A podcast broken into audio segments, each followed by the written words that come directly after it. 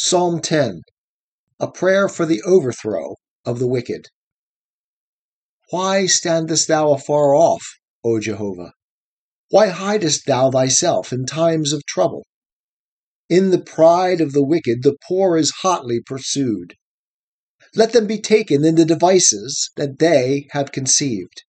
For the wicked boasteth of his heart's desire, and the covetous renounceth, yea, condemneth Jehovah.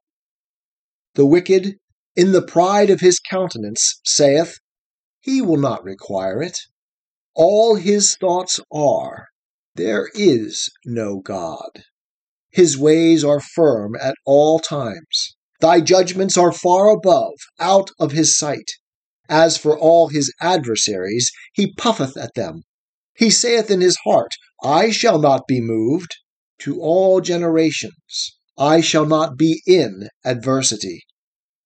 His mouth is full of cursing and deceit and oppression. Under his tongue is mischief and iniquity. He sitteth in the lurking places of the villages. In the secret places doth he murder the innocent. His eyes are privily set against the helpless. He lurketh in secret as a lion in his covert. He lieth in wait to catch the poor. He doth catch the poor when he draweth him in his net, he croucheth, he boweth down, and the helpless fall by his strong ones. He saith in his heart, God hath forgotten. He hideth his face, he will never see it. Arise, O Jehovah. O God, lift up thy hand. Forget not the poor. Wherefore doth the wicked condemn God?